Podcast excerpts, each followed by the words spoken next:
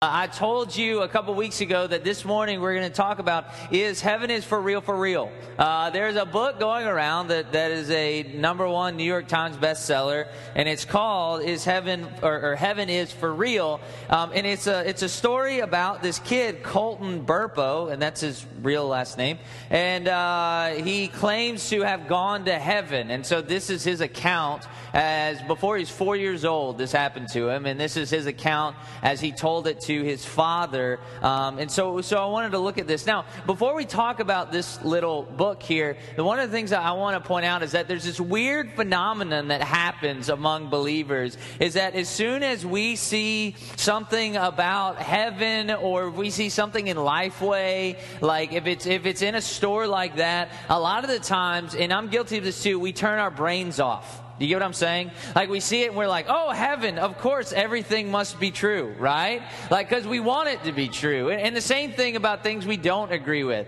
As soon as we see things and we're like, you know what? I don't know. I don't like that. I don't like that guy. I don't like it. So we just turn our, we completely turn their brains off and we say, nope, shun it, right? Like, we get it out of here. And so one of the things, I'm not coming this morning to tell you, you need to read this. I'm also not coming here this morning to tell you not to read it. Um, what I I am coming you to tell you this morning is that we need to think more critically, and what I want you to do is I want you to test things, and I want you to test all things. And it's not just me, it's what the scripture says. It says here in First Thessalonians five twenty-one, but test everything, hold fast to what is good. In other words, what I'm saying is that I don't want you to throw the baby out with the bathwater, meaning like not everything is is one hundred percent good and not everything is one hundred percent evil, right?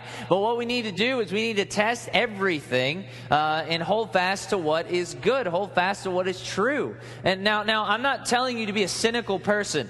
Uh, a cynical person is not at all what Christ has called us to be. Cynical people will throw a baby out with the bathwater because a cynical person will think the baby made the water that way, and they're, they're inherently evil, right? Like, a cynical person is the opposite of a joyful person. So I'm not telling you to be cynical, but what I am telling you to do is think, is think. So what do we test everything by then? You're saying test everything. What do you mean? By what you say? Absolutely not, all right? My wife will be the first one to tell you I am not one hundred percent accurate. Accurate all the time. ninety-nine percent maybe, right? But one hundred percent, that's that's pretty, that's pushing it, all right?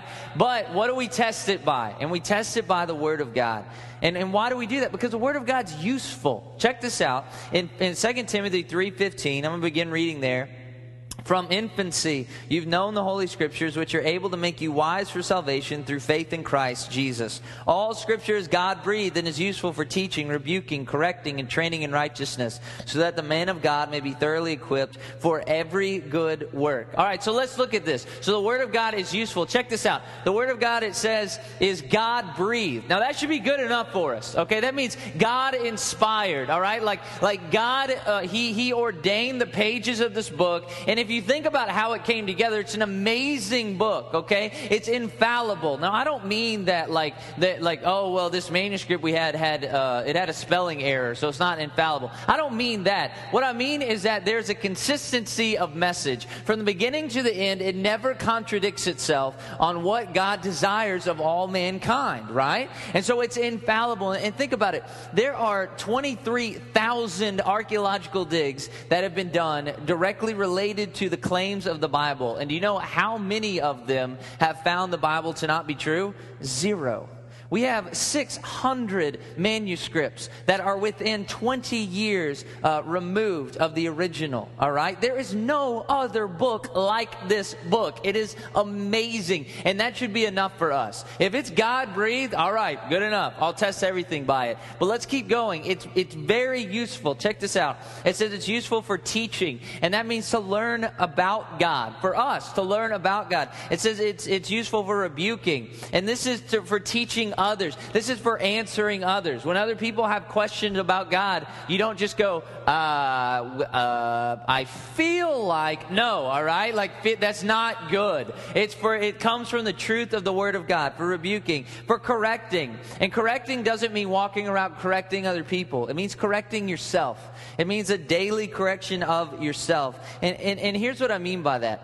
If we it, it neglected the Word of God and we were just like, you know what? I feel like this is okay, I feel like this is not, my feelings change like all the time, you know, and, and some of you, your feelings change with the wind, right? And some of you are like, well, that's pregnancy. I know, all right, all right, like back up. But but like feelings are fickle, but truth is not. And so when we're in the Word of God, you can fool yourself all day long that what you're doing is the right thing. But when you come face to face with the truth of God, and when He says, mm, no, this isn't good for you, then you can't fool yourself with that. And so it's useful for teaching, it's useful for rebuking, it's useful for correcting, it's useful for training in righteousness. And what does that mean? That means actively doing what it's telling you to do. It means living out this law of Christ that we've been talking about. And so the Word is useful, but only what? If you use it, right? It's only useful if you use it. And so we need to start thinking scripturally. We need to start testing everything from the scriptures. And when we do this, things become helpful and not hurtful. Let me use this book as an example. Let me use this book as an example.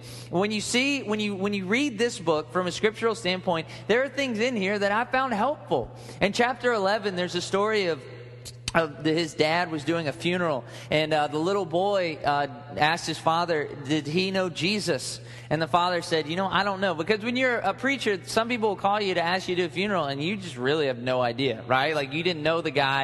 You don't know. And so he said, did he know Jesus? He says, well, I don't know. And the little boy flips out, and he starts, like, beating. He starts beating on his thighs, and he's saying, he had to know.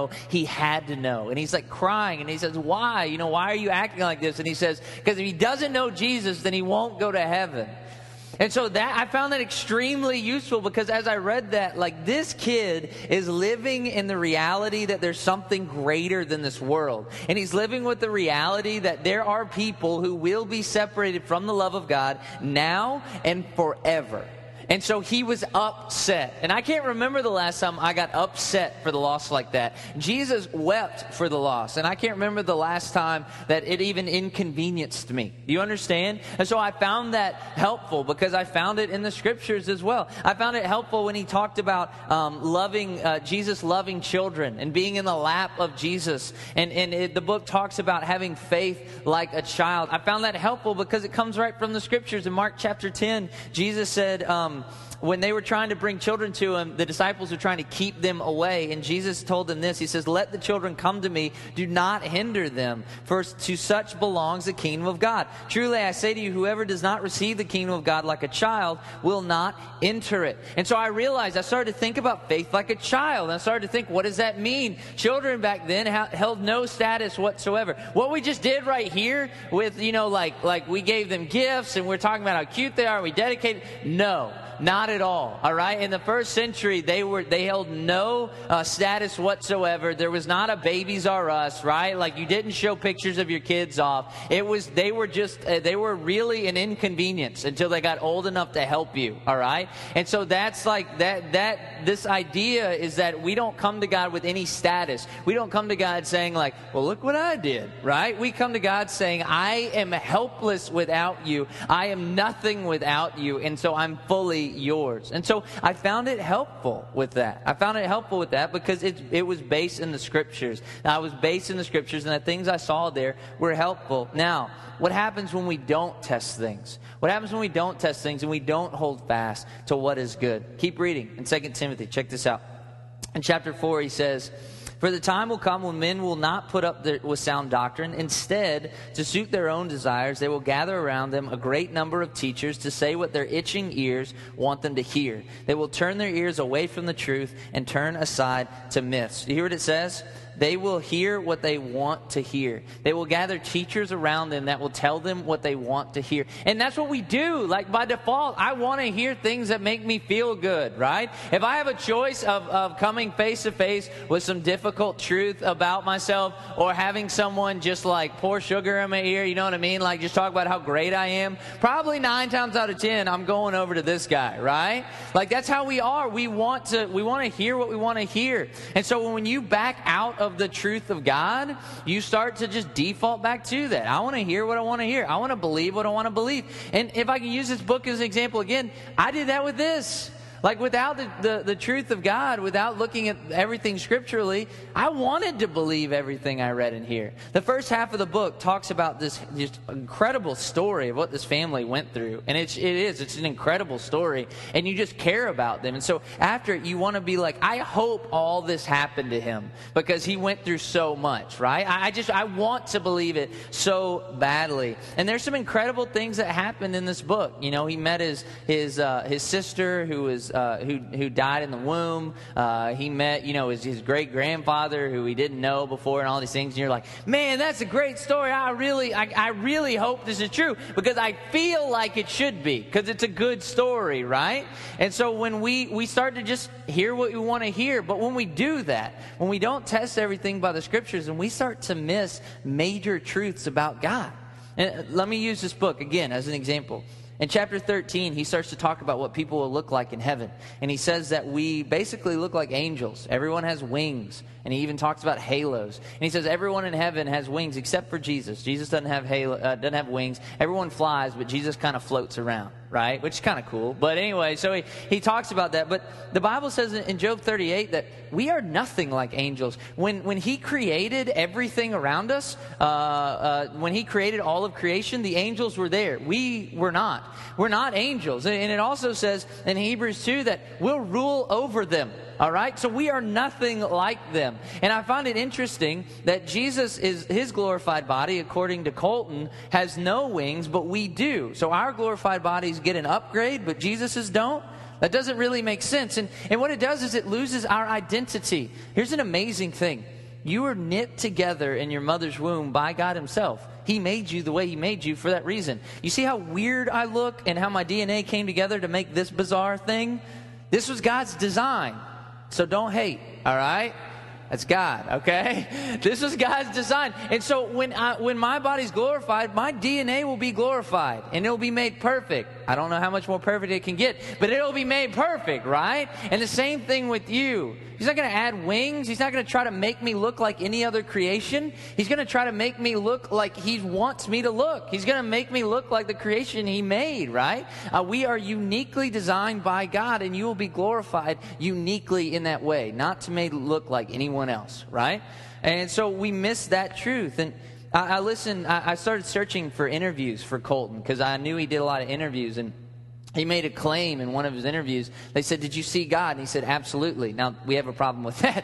Number one, because uh, the Bible says no one will see him and live. So him seeing God and then coming back, ugh, right? That doesn't really make sense. But he says when he saw God, that God was a giant angel. He said he was huge and he had wings and he was just big. He said, I couldn't really see his face very good, but he was just this big, giant angel with these huge wings. Jesus said in John four that God is spirit. And so when I start to see that, I, if I just believed what this kid said, then I would have missed part of the nature of God. I would have missed part of the mystery of who God is, right?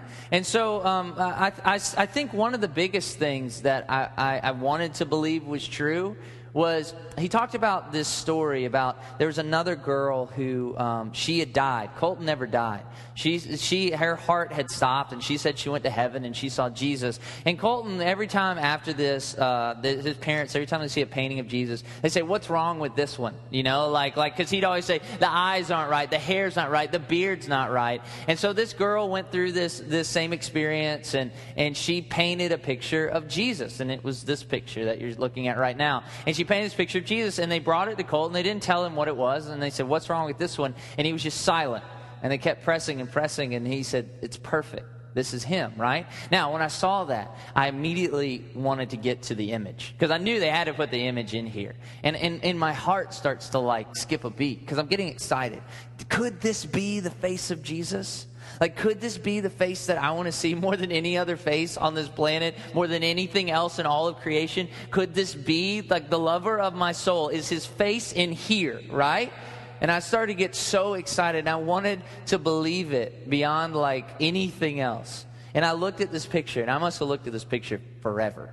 And I just stared at it, and I'm like, is this it? Is this your face? And I, I was, I was excited and all these things, and I started to think, what an awful, awful disservice having the image of Christ would be for us. Do you know why? Because if this is his face, Do you know what I'm doing today? I'm going to get a giant tattoo of this on my chest, right? You know what I mean?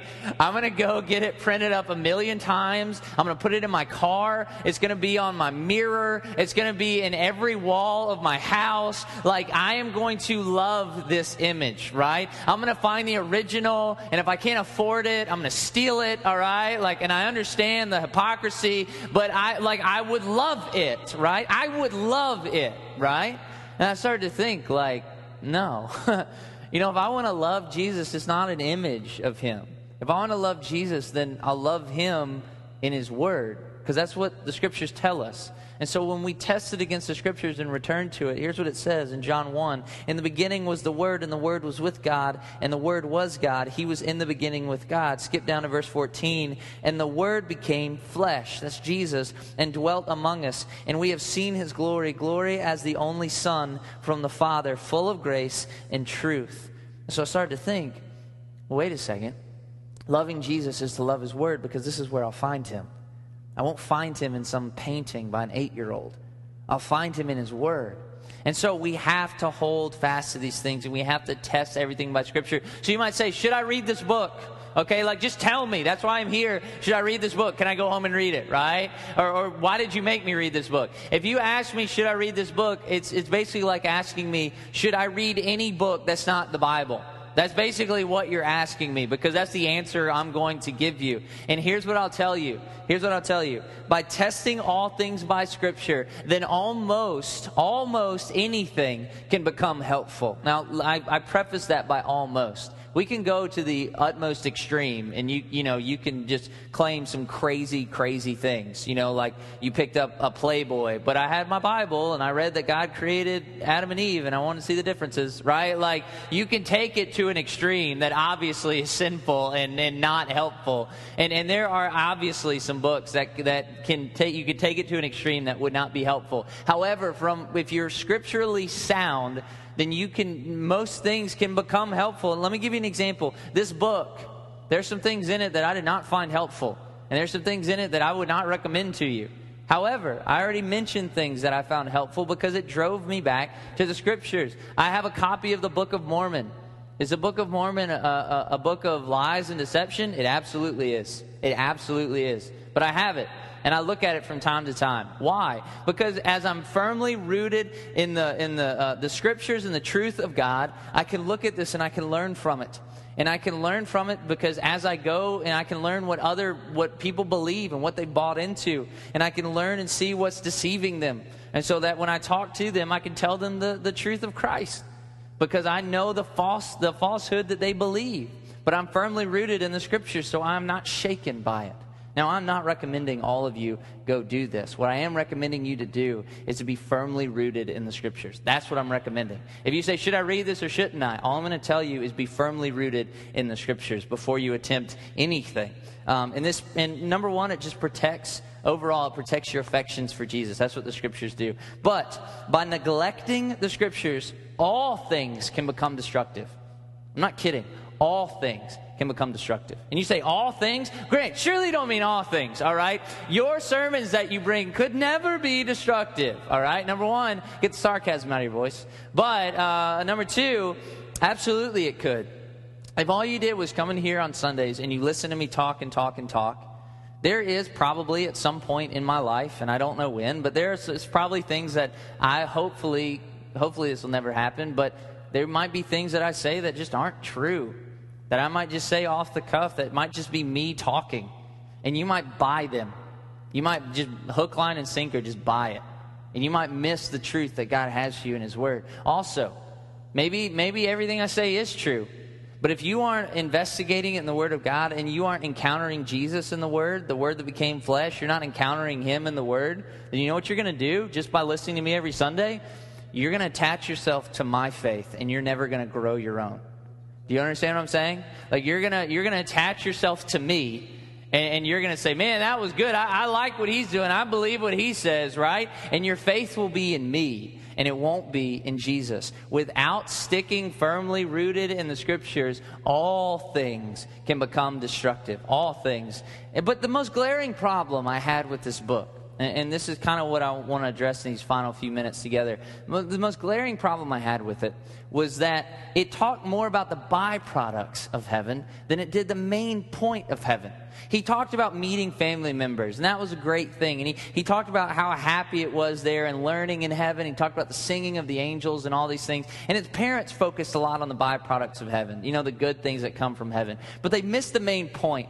And so real quick, in Revelation twenty-one, I want us to look at the purpose of heaven, the life of heaven, and the people of heaven. So if you have your Bibles, look at Revelation chapter twenty-one. We're going to look real quick. Number one, the purpose of heaven. Revelation twenty-one, one through three. Then I saw a new heaven and a new earth, for the first heaven and the first earth had passed away, and the sea was no more. And I saw the holy city, New Jerusalem, coming down out of heaven from God, prepared as a bride, adorned for her husband. And I heard a loud voice from the throne saying, "Behold, the dwelling place of God is with man. He will dwell with them, and they will be his people, and God himself will be with them as their God." So the purpose of heaven is to be the bride of Christ. And what does that mean? What does that mean? A bride longs for nothing else more than to be with who?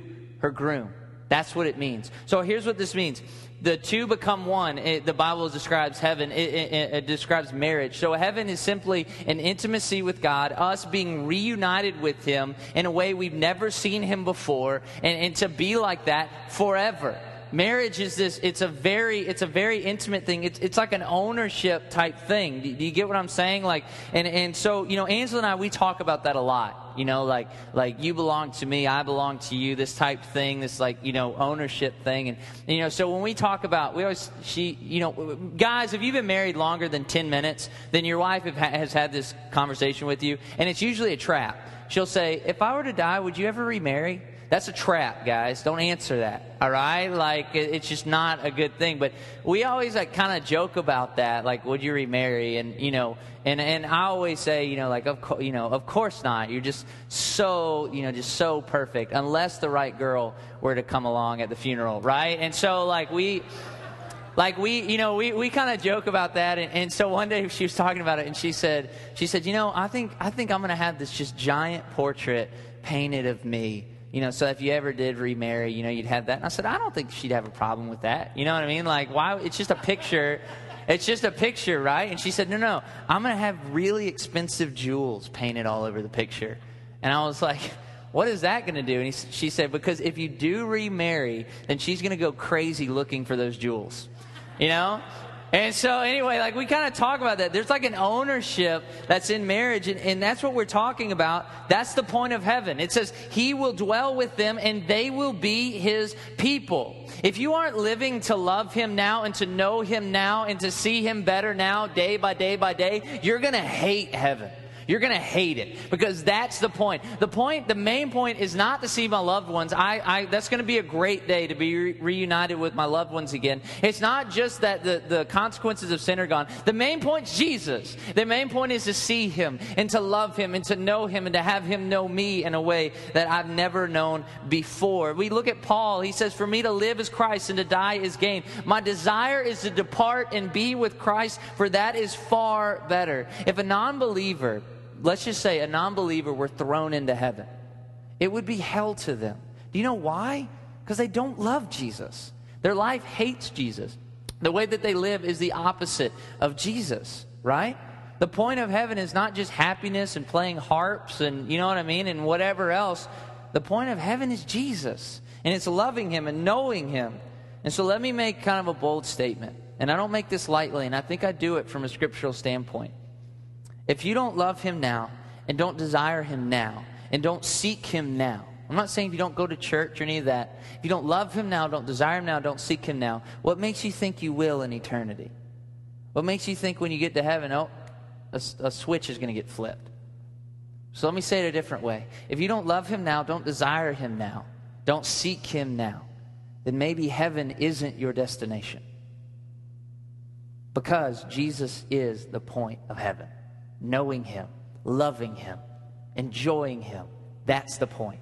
And so if that's not your point now, if that's not your purpose now, well, then maybe heaven isn't your ultimate destination.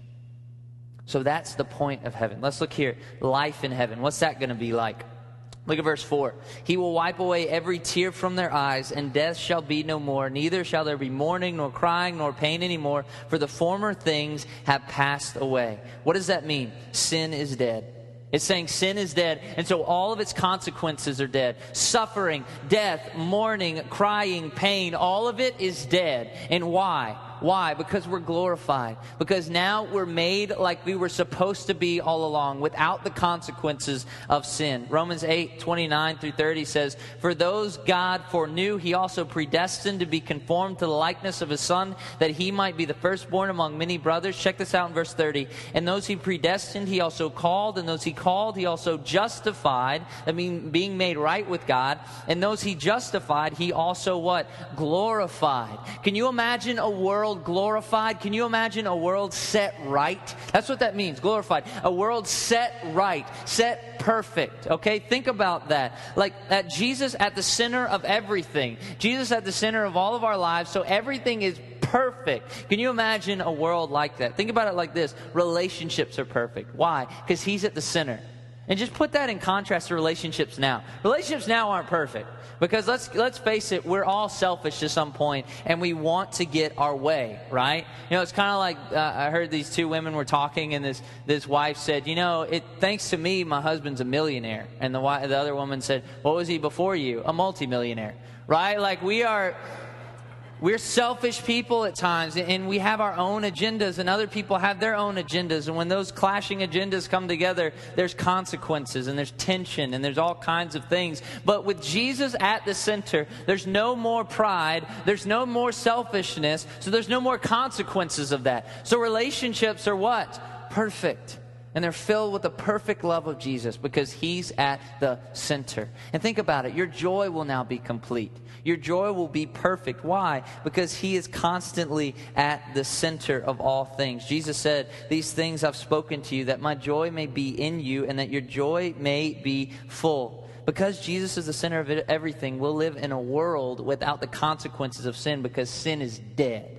Now, you might, if you read your Bible, you might say this to me. Um, in Romans eight, it says that we're to put sin to death. It's not saying to wait till you get to heaven. It's saying we need to be putting sin to death. What does that mean? That means we need to start fighting back against sin. We need to start striving for that, putting Christ at the center of all things. If that's how eternity is going to work, then maybe it'll work here. If that's how God has intended it there, Then, then as Jesus even said, as, as your will be done on earth, let it be done on earth as it is in heaven. If heaven operates that way, Jesus at the center of all things, putting sin to death, then let's do it now. Let's do it here. By putting our sin to death, how do we do it? We put Jesus at the center. We follow the law of Christ. You read the things that you read here. You, you listen to his teaching, and you do it. And as you do it, what happens? Sin dies. Sin is put to death. Think about it like this.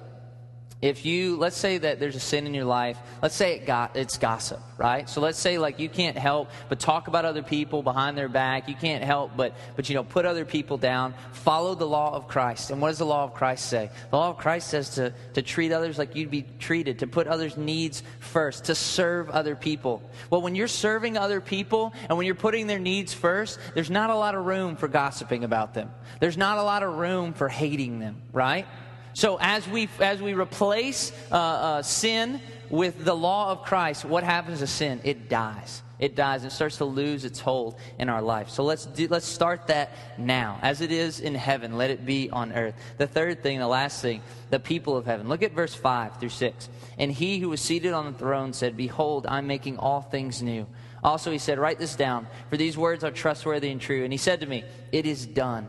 I am the Alpha and the Omega, the beginning and the end. To the thirsty I will give from the spring of the water of life without payment.'" So what does this say about the people of heaven? Well, number one, it says that we stand righteous before God. What does that mean, righteous? It means we stand right before God. We aren't sin-covered people before God. We aren't guilty before God. Look, it says here in, uh, in verse six, "It is done." What is done? Us trying to make ourselves right. He's done it. He did it on the cross. He says he's the Alpha and the Omega, the beginning and the end. Do you know what that means? That we no longer have any fear or guilt or shame as we stand before God, but we stand in confidence. Because why? It is done. Jesus has done it. You know, we had this funeral in this room for Debbie Smith. And we talked about, and Brother John got up here and talked about her being courageous and her not giving in to death ever. And her not being fearful. Why? Because she didn't have to be. Why? Because Jesus is the Alpha and Omega, and it's done in him. He did it for her on the cross. And so she can stand before God righteous. And as she stood before him, and I'm sure she did, as she stood before him and, and he said, "Why should I let you into my kingdom?" She says, "Nothing I've done. It's all you. It's all what you've done for me. I'm simply yours." And I'm sure at that point, Jesus took her in his arms and said, "Well done, daughter." Right? And so we can stand before God righteous. What else about the people of heaven? They're fully satisfied with God. Look at what he says. "I will give from the springs of the water of life." Does that sound familiar? Does that, does that phrase, Jesus referring to himself as Dasani, does that sound familiar to any of you, right? The water of life. In John four, he encounters a woman at the well. And remember, she's there and she's, she's trying to get water in the heat of the day. And she's, her life is one of never being content, of never being satisfied. Do you know why I know that? She lived a life that was lacking joy and never being truly content. Because she had five husbands and she was currently living with another boyfriend. If that's not the illustration of someone who's not content with their life, I don't know what is, all right? She had Elizabeth Taylor syndrome, okay? And so, what does Jesus say to her? She, he says this, "Everyone who drinks of this water that you're drawing out of this well will be thirsty again. But whoever drinks of the water that I will give him will never be thirsty again. The water that I will give him will become in him a spring of water welling up to eternal life." There's true joy and true contentment in Jesus. And think about it. It'll be perfect there. Think about in your lives, the moments where you've been the closest to Jesus you feel like you've ever been. Where you feel like he's almost tangible. Do you get what I'm saying? You feel like you feel like you could reach out and touch him. You, you know those moments? In those moments, I'm joy-filled. I'm content. You know, the world could, could blow up for all I care. You get what I'm saying? Like, I, I'm all about Jesus. But what happens? We live in a busy world, and we live in a world that's constantly trying to upsell us, right? And we live in, and, and so, so all of a sudden, we start to get distracted, and what do we do? We become like the woman at the well, and we start to chase other things for our contentment and for our happiness. And we do it, and, and we know when we're doing it, but we do it anyway. And, and, and imagine in heaven, what, what is it? Complete joy, contentment all the time. No more chasing things that we know will only leave us thirsty. No longer chasing things that we know will not leave us content and happy and joy-filled, right? But how are we right before God? How are we fully satisfied? It says that we'll be fully satisfied. It says we're fully right. What gives us that right? Look at verse seven. "The one who conquers will have this heritage, and I will be his God, and he will be my son." The one who conquers what? I think it's the one who conquers a life of pointlessness that leads away from God. Jesus talked about, and we talked about it in here, there was a narrow road that led to life and few found it, and that's leading to heaven. And there's a wide road that leads to destruction and many walk it. I think the conquerors are those who choose life, those who choose to follow Christ, who say, you know what, this, well, all this, this, this thing that the, the world's trying to sell me, this life that they're saying, hey, our way's better, live for yourself, that's a lot better, all of that junk. When you conquer that, when you say, I'm going this way, when I'm following Christ, then all of this is waiting for you. This becomes your heritage. But how do we become conquerors? Romans eight thirty-seven says, "In all these things we're more than conquerors through him who loved us." So what does that mean? Trust Jesus. Through the one who loved us. Trust what he did on the cross for you. Say, no longer my way, but I'm living for your way. And so that's how we become conquerors. And when we trust his love, he makes us conquerors. He's already done it on the cross. And he makes you a conqueror. And you say, what do I have to do? Trust him. Trust what he did. And say, no longer my way, but this way. And what it, he just takes you in.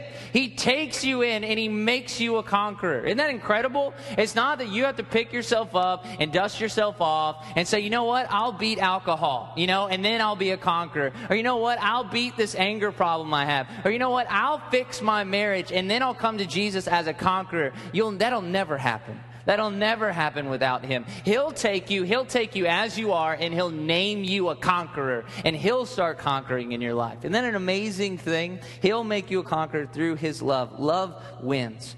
So when you do that, you'll be righteous before God and fully satisfied in him forever. But here's the thing. It starts now. I know we're talking about heaven, but it starts now. Look in Romans eight, thirty-eight through thirty-nine. For I'm sure that neither death nor life, nor angels nor rulers, nor things present nor things to come, nor power, nor height, nor depth, nor anything else in all creation will be able to separate us from the love of God in Christ Jesus our Lord. When you start knowing Him now, you start experiencing His love now. And you start conquering now. And you start experiencing His joy now. And you start to put sin to death now. And so it starts now. This description of heaven starts now. Is that, is this a description of your life? Are you a person who actively is putting sin to death? Are you a person who is actively pursuing Him in all things, finding your satisfaction and contentment in Him above all things? Are you a person who seeks to put Him at the center of your relationships, at the center of your work, at the center of your family? Because in Him, the consequences of sin die away, and in Him, true life is found. Is that you, or are you saying, yeah, I'll get to that? Is that you? Is that starting now? Because the Bible says it starts now. His love is now. It's not something we wait for. It's something we experience now, and it changes us now. So as we close, what, what about those who don't love Christ and aren't conquerors? Death defeats them, and they're separated from the love of God now and forever. Look at verse eight. But as for the cowardly, the faithless, the detestable, as for murderers, the sexually immoral, sorcerers, idolaters, and all liars, their portion will be in the lake that burns with fire and sulfur, which is the second death. You live in death now. The consequences of sin are that death now, and you will live in death forever. Death wins. And so if you think, and you, and you thought about what I've said today, and you said, you know what? I don't pursue Jesus now. You know what? I, I don't desire Him now. Then you're living in death now because you're not experiencing His life. You're not experiencing His joy and His love. And death will win. Death will conquer you. And you'll experience it forever. You'll be separated from His love forever. So my call to you is to trust Him today. Turn back. Come back today. Turn to Him and say, make me a conqueror. I don't want to live my way anymore. I trust what You've done for me on the cross. I trust You now. I give You my life now. And become His. Do it today. And for Christians in this room, this reality, I'm talking about, yes, you living this, this love now, you experiencing Him now, you pursuing Him now above all things. But don't get tunnel vision. Don't, don't only think about yourself. There are people experiencing the consequences of sin and death now in their lives, and they'll be conquered by death. Speak up. Tell them about the love of Christ. Tell them about their hope. Tell them about what Jesus has done for them. Tell them about the love and the joy and the forgiveness they can experience now and forever. So today, I don't, I don't know where you fall. You know, Christians, I hope that I can say today you'll walk out of this room and you'll test everything by the scriptures of God, and you'll test everything by the word of God, and that you'll go out today and you will you will seek Him more than anything else, and you'll desire Him more than anything else, and you'll you'll seek Him in His word, and here's the good news, you'll find Him. And that you'll you'll you'll try to put Him in the law of Christ at the center of all that you do, and you'll actively be putting sin to death in your life. And when you come up, up head to head with sin, and the desires of your heart are not the desires of God, that you will fight for the desires of God. And you'll replace those desires with what He tells you here, with the law of Christ. And you'll experience His love now, and you'll go out and share it. So Christians in this room, maybe I've described this heaven, and I've described, you know, all of these things about enjoying Christ and all these things, and, and maybe it hadn't described you. So maybe there's some things you need to turn from in your life today. You can do that during this time, and I encourage you to do that. We're going to do something different. I told the ushers we're going to come up, but ushers, chill. We'll do the offering at the end. We're going to have a, a time of song, and, and, and you guys can come forward. And Christians, there's some of you in this room that you need to come forward. And you need to come forward. Maybe you need to, to pray with us. Maybe you need to make these steps an altar. But you need to come forward, and you need to turn from some things in your life. Maybe you're the woman at the well, and, and maybe you just run to something else, and you've been trying to seek your joy and your satisfaction in something else, and you just realized it. And you need to turn, put that down, and go back to the source of joy, the source of love. For others in this room, I've described that heaven's all about Jesus, and if you don't desire him now and you're not trying to follow him now, then maybe you're not headed to heaven, because nothing's going to change. And so for you, you're experiencing the consequences of sin now. You've got guilt in your life. You've got shame. You've got burdens in your life. And you're all alone. And death will defeat you. And it'll defeat you forever. But here's the good news. As God said in the Old Testament, he even said, I put these two paths before you. Choose life that you may live. He's saying today, it's up to you. You can continue your own way, and you've been living it, and you know how it works or doesn't work. You can choose that, or I have life for you. I have joy for you. I have forgiveness for you. I'm not asking you to fix yourself. I'll do that. You just come to me, and you say, no longer my way, but your way. And you can be forgiven. And the Bible says you can have his heritage. It says you will be his child. You're loved by him now and forever. And so you, like Debbie Smith did this last week, you one day will stand before him, and you won't do it guilty. You won't do it fearful. You'll do it with all the confidence in the world, because you've been forgiven and you're his child forever. So if that's you, if you say, you know what, I haven't desired Jesus, I haven't followed him, then you come. When we sing, you come. And you grab Brother John, you grab me, and you say, I need to follow Jesus. I need to surrender to Jesus today. So maybe it's you that needs to come. So I don't know what you need to do in this room. You do. We're going to sing a song. We're going to ask you to stand. We're going to sing this song. And you just come. Christians, if you need to come pray, come pray. If you need to come surrender to Jesus for the first time, you come and you surrender. But you do whatever you need to do during this time. Would you stand with us? Let me pray for us before we sing. Heavenly Father, there are people in this room um, who we need to refocus. That God, you, we need to be defined by you, having you at the center of all things, to point to you in all things.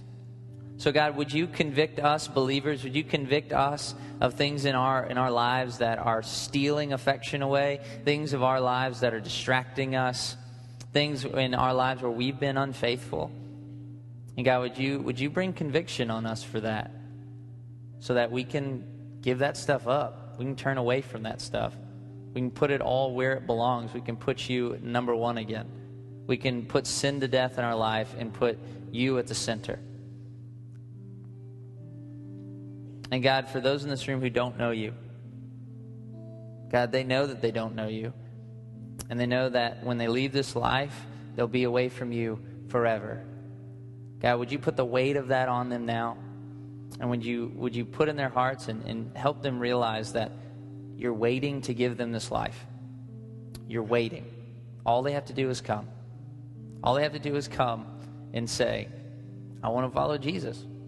All they have to do is come and say, no longer my life. I want to live for Jesus now. And they can be forgiven. And they can walk out of here new. And they can walk out of here a child of God forever. Would you draw them forward as well? Have your way in this room.